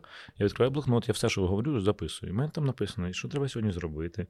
Я такий, хочу собі щось я хочу, наприклад. Я не пам'ятаю, що я хочу, забув, що я хочу. Наприклад, нову квартиру, бачиш? Я тобі записав, шукати нову квартиру, напишу потім як задачу, беру її, роблю, потім я уявляю, яка вона буде. В процесі я сиджу в офісі, це коли я працюю. У мене ж роботи як такої немає. Мається на увазі, що я сам власник всього, що є в мене. І тому я можу сидіти, просто робити записи. І я роблю ці записи, це ж я рефлексую. Я можу сказати, в офісі не трогайте мене, або хай всі там щось бігають, а я просто записую, і я в той момент думаю, рефлексую, як це відбувається. Оце моя. Я наодинці з собою можу бути постійно, навіть коли багато людей. Я тому і на телебаченні, тому мене знімають камери постійно. Бо я готовий бути, наприклад, голим стояти перед мільйонами людей. Мені немає ніяких. Мені це абсолютно, ви можете мене знімати в будь-якому моменті, що б я не робив. Якщо навіть зараз прийдеш, і я буду мастурбувати, і будь камери, я в принципі скажу, окей, знімайте мене. Мені немає в мене ось цього якогось, знаєш, що мене ще знімають, чи щось я маю грати. Я просто так живу. Вимкнеш камери, я такий самий є. А як в тебе почалась історія з терапії? Ну, тому що останні кілька років є прибічники, тому що це, типу, новомодна хвиля, яка прийшла. Да. А є люди, які такі, я ніколи не піду до психолога, я не допущу, щоб якась людина керувала моїм життям і поради давала. Я думаю, що тут немає жодних, хто слухає цей подкаст, який вважає, що це фігня. Просто треба знайти свою терапію. Я пішов на терапію, бо ми поїздили років 6 назад з моєю колишньою директоркою на яхті в Італії. Ну, і там було куча, як там багато людей було. Ну, це такий, як тур був, наче я там був. Ну, я наче по Італії ми їздили, я там щось показував місця, де ми... І ми там просто бухали. Ну, там, типу, на яхті всі бухають постійно. Але ми бухали, як так набухувались. Ну, якби там в каюті сидиш. Потім прокидалися зранку, а ти по центру моря, нічого не відбувається, нікуди. Ти як ліг, так і заснув в морі. І знаєш, що всі продовжують робити. Бухай далі, і ти далі бухаєш. А потім третій день ти прокидаєшся. І такий, ми нікуди не поїхали, і далі бухаєш. І моя директор каже, тобі треба, ти коли... А я там щось, ми там просто була гарна компанія, ми там чудили, ми там неряли. Знаєш, типу, буває такий, що несеться просто якийсь... Чорті що. Да. І воно прикольне, бо там всі в цьому вайбі, всі... А вона була не в цьому вайбі. І вона сказала, Жені, по-моєму, це було щось, типу, ти вже чересчур якісь кордони, щось там переходиш, піди до психолога. Я такий, давай, попробую. Ну, я пішов до одного психолога, потім до другого, але мене це все психологи мене бісять. Але ти ходиш? Ну, я пішов, я знайшов вже психолога, який мене не бісить. Це мається на те, що там я прийшов до цього психолога, вже сказав, дивіться, давайте не копаємося в мене в дитинстві, в батьках, в цих, дивіться, мені не інтересно. А як ти себе відчуваєш зараз? Я кажу, мені це не, мене є скільки, 10 занять, ми це вирішимо. Каже, ні, треба 30. Я кажу, за 30 занять вирішимо, і кажу, більше не бачимося. Понятно, я рахую на кожну нашу зустріч. Так вона, там розписала, якісь питання поставила, кажу, тут, отак, отак, немає цього. А ти думав про те з цього сторони? Пока. Я кажу, навіть не починайте. Я не буду копатися в цій всій херні, як 3 роки до психолога, які оце мене... А ти думав про те, що це батько? Ну, батько, що ж думав? Уяви себе, як ти стоїш маленький перед батьком. Уявив. Пошли його, послав. Все. Заплатив гроші, дав. До наступного вівторка. Чим вам запам'яталося сьогодні? Ти такий, пожалуйста. І ти такий ходиш до цих психологів, думаєш, виходиш в депресії. В мене була така терапевтка. Я прям виходила така, я не зрозуміла, за що я тільки що віддала гроші. Чого мені гірше? Алло. Я тобі кажу, так постійно ти виходиш, якщо ти глибоко порефлексував, ти ще потім думаєш, піду щось. Реально, треба знайти якийсь підхід. Просто є різні ці психології. КПТ, схемотерапія. Є якісь просто пошукати. А в цілому, дивись, всі помруть люди. Просто ти помреш точно. Це факт. Можеш, в принципі, не паритися. І просто помрити. Ти не заважаєш, якщо ти не заважаєш нікому іншому, роби, що хочеш. Можеш до психолога і не ходить. Бо психологи часто це витрачання грошей. Це просто впусту. Ти купуєш індульгенцію на те, що ти стаєш кращим, а ти ніхера кращим не стаєш. Але якщо нравиться людям, є люди, які люблять копатися в цьому. Боже, в мене є знайомі, які просто... я зрозуміла, що в 7 класі я не себе повела неправильно. Ти так... Зрозуміло? Да. Молодець. Така, я ще тепер кажу, підеш, що в 6 класі ти зробила неправильно. І ти така, є людям, яким це подобається, це ж класно. Але мені не цікаво це. Ти точно живеш життя своє, щось робиш, а потім кінець. Отак. І ти так, все. Не буде там, може там щось і є, ніхто не знає, але в цілому, це все люди замарачуються дуже довго, щоб потім померти. Прикинь, розбираються в собі, щоб померти. Блін, я тепер після нашого подкасту буду тепер про це думати. Так реально. Не замрачуватися, щоб померти. До речі, якщо хочете підібрати психолога, який вас не бісить, у нас є друзі, платформа з підбору психотерапевтів. Розмова, так що по промокоду по-своєму у вас 20% знижки, опис під цим відео. І ребята, реально психолог може допомогти зробити життя якісніше, можна з ним просто говорити. Інколи просто не треба очікувати від психолога, що ти вирішиш свою проблему. Це кожен має просто собі дати відповідь на що ти психолог, і потім знайти гарну, я думаю, що платформа допоможе. Я думаю, що, буває, коли ти приходиш, і тобі просто треба об когось поговорити, це, так не працює. Працює, чого? Блін, реально, тобі подобається, те, про що ти сказав. Я приходжу і говорю про те, що пам'ятаєш, мій тато в 6 класі. Комусь це подобається, це процесінг називається, є навіть термінологія. Тобі не подобається? Не ходи. Комусь подобається? Прикинь, людина заробляє гроші, приходить до психолога, і, щось там відбувається. Кайф. Мені треба, щоб мені, інструменти. А медитації ти практикуєш, до речі? Звісно, я ж готую. Це медитація. Ну, звичайно. Ти колись нарізала кілограм цибулі? Ну, кілограм ні. Ну, для когось прибирання теж це медитація. Я час прибирати почав, мені так вообще кайфово. Да? Я ніколи тебе немає прибиральниць? Є. Ні, я просто прибираю після мене, то я думаю, що я прибираю. Знаєш, це як діти грають, це як діти там щось роблять, вони думають, що вони там ресторан відкрили, а потім ти думаєш, це ж ігрушечне. Ні, мені подобається сам процес так. Я дуже активний, маю дуже багато енергії, 1000 тонн у мене енергії просто, воно звідкись іде. Ну, до речі, є думка, що в мене щось з гіпофізом не те. Треба здати на аналіз гіпофізу, це я вже мені сказав. Да. Ну, є ж цей рдух, цей синдром гіперактивності, розконцентрованої типу уваги. Да, може... це не в мене. Я думала просто колись, я про себе так думала, може в мене колись така штука. Метелик, ні, це не в мене. О, лампа, у вікно написано, добрий день, продовжимо. Ну, добре, в тебе якась інша. Ну, розкажеш, як ти гіпофіз перевіриш? Ну, так, дуже прикольно, що просто в мене багато енергії, ти коли прибираєш, ти так типу... Ну, це, коротше, стан ти такий, тобі треба щось все палити, ти гориш, такий, ти стоїш горящим, раніше я загорався і летів, лечу так в життя. А тепер я загораюсь і такий, протрустів. Слоудаун, да? Такий, ну, уяви, типу, як знаєш, щось таке, якийсь гарячий супергерой, він не літає, нікого не буває, просто там. Ну, як в Дедпулі, бачили Дедпул? Наприклад, він такий супергерой, він там щось там яєшню жарить. Отакий я, типу, знаєш, в мене там 2 меча, я зараз буду там щось робити, зміню світ. І такий, тарілку помию, па-па-па, наріжу цибульки. Це дуже прикольний стан. Мені здається, що якраз таки в тебе є така амбівалентність, типу, я про те, що в тебе є якісь масштабні цілі, типу, попереду, і тобі, типу, немає часу з одного боку думати про те, що відбувається в моменті, а потім такий, процес треба подумати, налагодити, про масштабні цілі, які в тебе стоять, якісь супер топ-масштабні цілі. Я хочу впливати на курс валют в Україні. Я хочу налагодити експорт, щоб наша земля щось вирощувала, а потім це продавати за кордон для того, щоб чим більше грошей Україна буде віддавати, товару буде віддавати за кордон, тим більше буде вона отримувати грошей за кордону. Чим більше вона буде отримувати грошей за кордону, тим сильніше у нас буде економіка. Чим буде сильніша економіка, тим у нас буде більше грошей у наших людей. Це раз. Буде менше курс валют. Це два. І тому я хочу, це номер один, запустити величезне, щось масштабне виробництво, яке принесе в Україну багато грошей. Продавати те, що в Україні є цінністю, а світ ще про це не знає, по типу копченої груші, по типу ароматної нашої олії, ще якихось речей. Десь туди. Варення. Не знаю. Ні, варення. Ні? Масштаби не ті? Ні. Це те, що я хочу раз. Друге, я хочу змінити, я продовжую зміну шкільного харчування, я доб'ю, щоб вона вже була зафіналена, прям супер-супер крута. Прям. А урок, до речі, ввести не планував? Щоб люди розуміли, що... Ні, TikTok, я зробив TikTok. Це набагато краще, ніж урок. Можливо. Да, такий сучасний інструмент. Я хочу зробити, в мене компанія моя, яка ресторанна, вона буде, у нас буде франшиза по всьому світу, ми будемо продавати по всьому світу, ми вже зробили франшизу, бо зараз будемо так, щоб, не як Макдональдс, але ресторанів там 50-100, щоб було. Хочу, щоб українську кухню знали в світі. Я хочу знести всі пам'ятники в Києві. І стати прикладом, щоб показували люди, як пам'ятники радянської культури, я це зроблю. Просто візьму їх всі позношу, там кудись повідвожу, щоб у нас була очищена, наша країна була очищена від радянського минулого.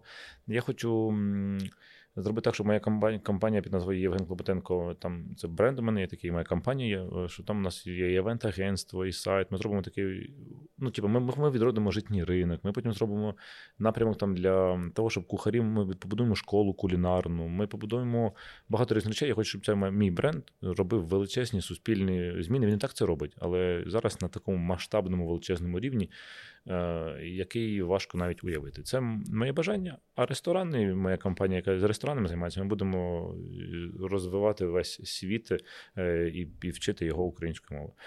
Не українською, а української кухні. В принципі, це на найближчі 3 роки маю такі плани. На найближчі 3? Ну так, десь я тобі кажу. Ну, це очевидно станеться. Звісно, ти все знаєш. Ти вже мене просто навчив, як треба бачити. А коли ти залишаєшся наодинці, які книжки ти читаєш? Або який фільм можеш залипнути в тебе? А є якийсь контент, який реально не пов'язаний з кулінарією? Це такий там для тебе ескапізм. Тобі подобається, не знаю. Навіщо?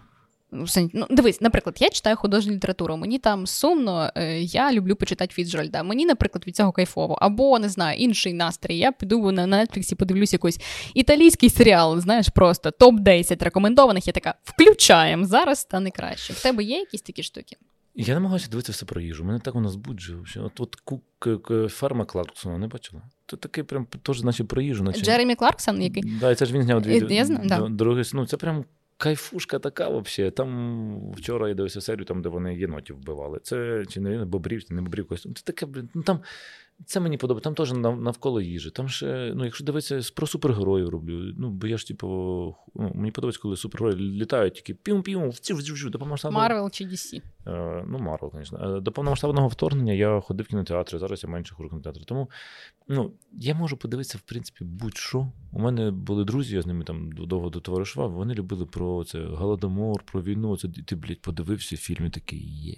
Ну, якщо це українське кіно. Ні, не українське. Ти там, ну, це список Шиндлера. Ми подивилися десь рік назад. Uh-huh.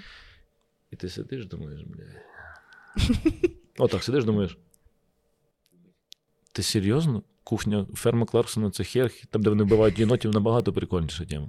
Ну, ти думаєш, ну, там є глибина. Є, але я, ну, я тепер хочу померти, чесно. Ну, я чесно, я вважаю, що я не заслужено живу в цьому світі. Є люди, які прожили таке. Коротше, це хлопчик там в полосатій піжамі, оці всі штуки, ну, це не для тебе. Ну, так ти уявляєш, люди, які проживають страждання. Ти після цього, тобі треба себе зібрати і жити далі.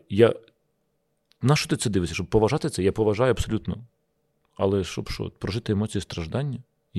Відріж собі ногу, не знаю, палець собі, поріж руку, ну що-небудь постраждай, піди, сіль потім сипнеться. Ну, на що це дивиться? Напевно, артхаус це не твоє взагалі. Артхаус є прикольний, про кухню, там, де людину їдять, я бачив. Дуже прикольний, це французький, типу, повар, вор і жена його любовник, якось так називається, вообще там такий. Ну, прикольний артхаус, я можу дивитися все, що завгодно, у мене немає якогось. Але мені подобаються комедії, щоб сміятися. Я зазвичай дивлюся, коли сам наодинці сам собою, я дивлюся кожен день, дивлюся політичні новини.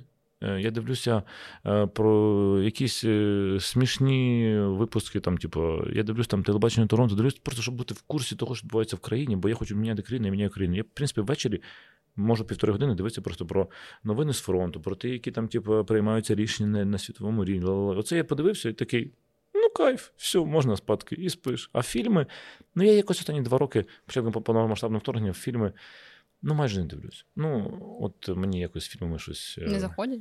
Ну, я не знаю, ну, якось мені... Ну, типу, я можу подивитися фільм, а можу не дивитися. Коротше, ти реально все, що пов'язане з кухнею, тільки глибоко відрефлексовуєш. У мене всі книжки, 150 книжок, у мене всі про кухню. Я прочитав в своєму житті, десь тільки 5 не з кухнею пов'язано. А все інше... Правильно. Да. А так, а на що ти читаєш? На що тобі читати не про кухню? Ну, я не знаю, ну є професійна література, але там під час художки ти ж відпочиваєш, це теж спосіб замислитись, задуматись. Мені здається, для людей там творчих професій це теж якийсь ґрунт для відкриття нових горизонтів. Ти ж можеш щось відрефлексувати, сценарій написати там. Ну, я і так все життя думаю. Можна я не буду думати колись? Я тобі дозволяю. Ну, дякую. Тому, коли я читаю книжки, треба опять думати, серйозно? І такий ескапізм із думать вдумать. Можна я ескапізм із думать куди-небудь, як кротів вбивають. Ти, о, прикол. А ще я купив собі вініл. Можу поставити вініл, воно там дю-дю-дю, щось грає. Таке прикольниче. Ну, а можна пити вино. Я вчора купив 12 бутилок вина натурального. А куди ти ходиш? Саботаж Вайнс? Я купив там все, що можна, бо мені треба в ресторані вино натуральне. Я думаю, як я проведу дегустацію? Відкрив всі пляшки з вином і пробував такі собі строю дегустацію. Це фігня. Це буде продаватися, це не буде продаватися. Ну, просто і в мене зараз вдома, я такий нічого не прибрав, стоїть там на столі куча, не такий. А ти з ким був? Я кажу, ну, сам. Ну, знаєш, там 25 бокалів, це, думаю, ну, потім приберу. Одним словом, отаке мені подобається. Ти сам собі сомельє. Я сам собі ще все. Це класно. До речі, оце важливий поінт, мені здається, про самодостатність, тому що і в стосунках тобі може бути класно з іншою людиною, конечно. Тільки тобі, коли класно самому з собою. Кайф, то це, дивись, але є проблема. А ну? Я, значить, лягаю спати з дівчиною, а дівчина каже, тобі завтра на котру вставати. Я кажу, ось він каже, я поставлю будильник. Я кажу, ти став, але я також поставлю. Вона каже, нащо, я тебе розбужу. Я кажу, а якщо ти мене не розбудиш, то виходить, що ти винувата, правильно? І я буду на тебе злитися. А так дивись. Ти став, якщо хочеш будильник, а я сам поставлю. І якщо я просплю, я буду злитися на себе. Ти ж не хочеш, я на тебе злився. Ну, це правильно. Ну, ти прикинь, я взагалі не довірю. Ти прикинь, як мені довіриться іншій людині. Ні, ну я просто не помітила нічого неадекватного. А я тобі кажу, що тут, типу, що я не можу. Людина каже, давай я куплю сьогодні продукт і приготуємо. Я кажу, ти ж купиш херню, давай я їх сам куплю. І людина біля мене не може нічого робити, бо все роблю я сам. І в цьому, типу, треба, щоб людина, яка біля мене, могла, типу, розслабитися, бо я буду все робити. Оце тоді кайф. Боже, ну навпаки, класно, коли хтось за тебе купує продукти. Все я можу робити, тільки не власні куди. Я буду купувати продукти, робити, все. Ти просто, не знаю, що хочеш робити. От така людина, Женя Клопотенко. Жень, скажи, давай наостанок якусь таку, знаєш, пораду, типу, якийсь мейлстоун людям, які шукають себе, типу, в кар'єрі. Або останній такий поінт. Та, по-перше, що... не їбіть мозок. Я хочу це запам'ятати, да, прям собі на лобі. Будь ласка, займайся просто, роби, що хочеш, і знай, що ти помреш. Чесно, я тобі чесно слово кажу, це просто факт.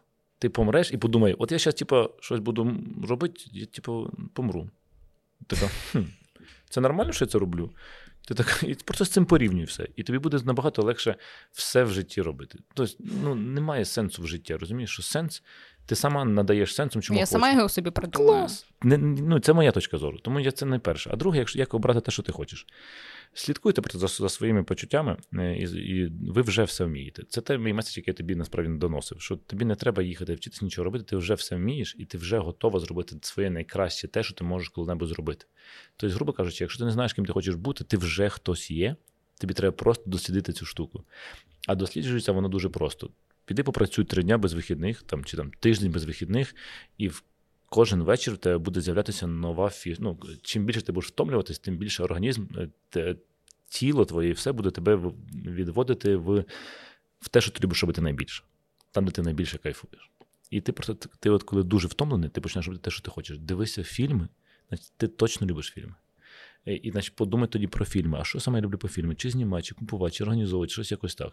Якщо ти любиш просто прогулятися, подумай, що ти любиш спостерігати. Що може бути пов'язане з тим, коли ти хочеш просто пройтися і подихати? Можливо, дихання, можливо, щось з цим пов'язане. Коротше, треба просто втомитися, і потім організм, ваше тіло буде давати і мозок, вам найприємніше рішення, і це ваша суперсила. Це ваш дар, це ваше вміння. Просто треба правильно його розглядіти, вліво, право покрутити. Вчора я цілий день готував, ми з Настю зняли 16 рецептів. Потім я поїхав ввечері, мене там попросили зробити якусь вечерю з ванною. Це ми до 7 знімали, я з 8 до 10 я робив з ванною вечерю. Знаєш, що я буду Настю робив вдома? Готував собі. І я з 12 до часу я стояв і робив ковбасу собі. Я зробив 1,5 кілограма ковбаси. А знаєш, як з'їв? Ковбасу? Ковбасу, прикинь. Типа, ну, не варіант тобі після званої вечері, я не знаю, як, знаєш, на Макдрайв там заїхати, щось. Ні, так це ж кайф, дивись, мені подобається, я розслабляюсь так. І так само я просто зробив своє хобі своєю роботою. І так само кожна людина вже точно знає, в кожній людині вже є набір тих функцій, які, в чому ти найкращий або ти найкраща. Треба просто дослідити, коли ти втомлений. Все. Не треба питати ні у кого, хто ви, послухайте себе, і точно рішення буде. А якщо ви займаєтеся, і вам здається, що ви займаєтеся не тим, чим ви хочете, також втоміться, прям дуже втоміться. І потім ви відчуєте такий кайф, що вам душа підкаже, хто ви і куди вам треба йти, а потім просто це робіть без кінця. Не читайте літературу, читайте лише те, от їжа і тільки про їжу, все навколо їжі, історія їжі. Якщо вам подобається математика, все навколо математики. Як жили найвідоміші математики, психологія математики. І ви будете купатися в цьому раї все життя. Навіщо ще щось, якщо ви знайшли свою любов? Навіщо вам вивчати кон'юнктурні, маркетингові стратегії, якщо ви любите математику? Вивчіть, чому двійка – це двійка, чому одиничка. Чому одиничка, двійка – це 12. Тут мільярди тем, які можна вивчати лише в математиці. Купайтеся, насолоджуйтеся і просто живіть своє найкраще життя. І не забувайте, що ви скоро помрете. Мені здається, Жень, що дуже багатьом людям, і мені в тому числі після цього подкасту, я прошу подумати. Дякую тобі. Дякую тобі. Це був подкаст по-своєму, і Женя Клопотенко. Да, і я Євген, а не Женя. Боже, вибач, будь ласка. Але нічого страшного, нічого страшного. Я знаю, до речі, що з іменем Женя. Я себе, коли ругаю, називаю Женя, так що все окей. Серйозно? Звісно. А ти, ну, зустрінемось через рік. Да. І коли ти прибіжиш, скажеш, я готова знімати, я кажу, давай. Знімемо. Все, Жень, забились. Обіцяєш, так? Да? Да. До зустрічі через рік. У тебе вдома, а у мене вдома.